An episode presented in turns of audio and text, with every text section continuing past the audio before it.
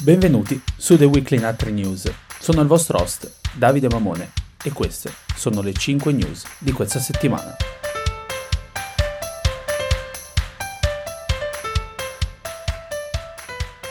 Altri 6.6 milioni di americani hanno presentato domanda di sussidio di disoccupazione la scorsa settimana, portando il bilancio complessivo a più di 16 milioni. Ci dispiace iniziare un po' come ci eravamo lasciati lo scorso venerdì, ma ci tocca. Perché ieri sono stati pubblicati i dati aggiornati del Dipartimento del Lavoro degli Stati Uniti e il bilancio economico delle misure di allontanamento sociali messe in atto per frenare la diffusione del coronavirus continua a essere duro negli Stati Uniti. Queste cifre dimostrerebbero, scrivono vari media americani, tra cui New York Times e Washington Post, il ritardo del pacchetto di aiuti da ben 2.000 miliardi di dollari, approvato a fine marzo dal Congresso.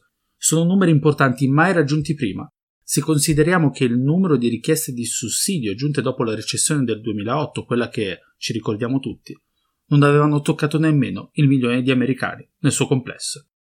La buona notizia però c'è. In settimane dure come queste, con Broadway che chiude i battenti fino a giugno, lo Stato di New York che continua a tenere chiusi i business non essenziali almeno fino alla fine di aprile, da lunedì gli americani riceveranno il loro bonifico dal governo americano, o almeno dovrebbero.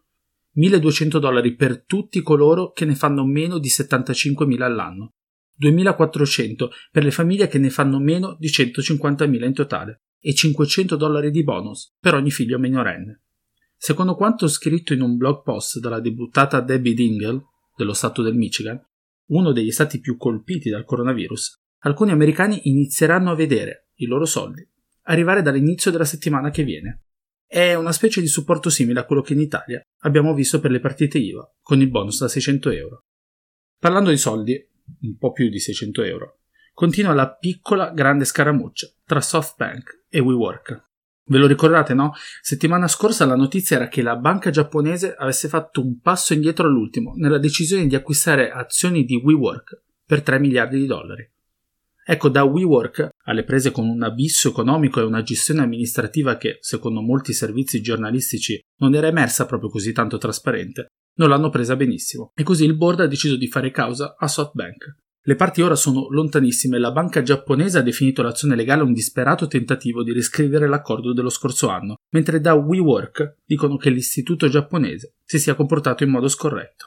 Come andrà a finire? Non lo sappiamo, ma intanto c'è chi a New York ha fatto un miracolo, con molti meno soldi. Il New York Times qualche giorno fa ha pubblicato nella rubrica The Hunt, sotto la categoria Real Estate, la storia di due amici che sono arrivati un po' da, dal Midwest, un po' dall'America di mezzo e una volta giunti a New York hanno trovato un appartamento per due con una piccola cucina, una sala, ad appena 3.000 dollari al mese. La particolarità è il fatto che il loro appartamento si affacci letteralmente su Central Park a Manhattan e chi vive a New York sa quanto trovare questo genere di qualità a quel prezzo sia difficile. Questa notizia è particolare perché nella New York post-coronavirus cifre del genere o magari molto più basse potrebbero diventare una strana normalità. La crisi economica infatti ha costretto molte persone a lasciare la città che non dorme mai e il mercato immobiliare ora teme un piccolo grande terremoto. Insomma, per una volta, da qualche mese a questa parte, potrebbero essere gli affittuari a dettare le condizioni e non i proprietari. Staremo a vedere. Di certo in questi giorni surreali ci sembra giusto chiudere con il ricordo di una persona che a New York era famosa per aver strappato sorrisi a tutti, non solo ai newyorkesi, ma un po' a tutti gli americani. Mort Drucker, volto artistico storico della rivista Mad Magazine, è morto mercoledì nella sua casa newyorkese, all'età di 91 anni. Si era unito all'avventura di Mad Magazine nel lontano 1956 e le sue caricature satiriche erano diventate ben presto icone immancabili delle perle insostituibili della cultura pop negli Stati Uniti.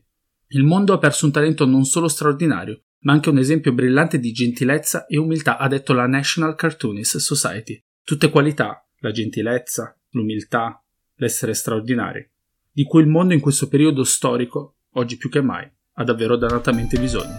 Per oggi è tutto, grazie per averci seguito. Questo podcast è stato promosso da podcastfarm.com. A settimana prossima.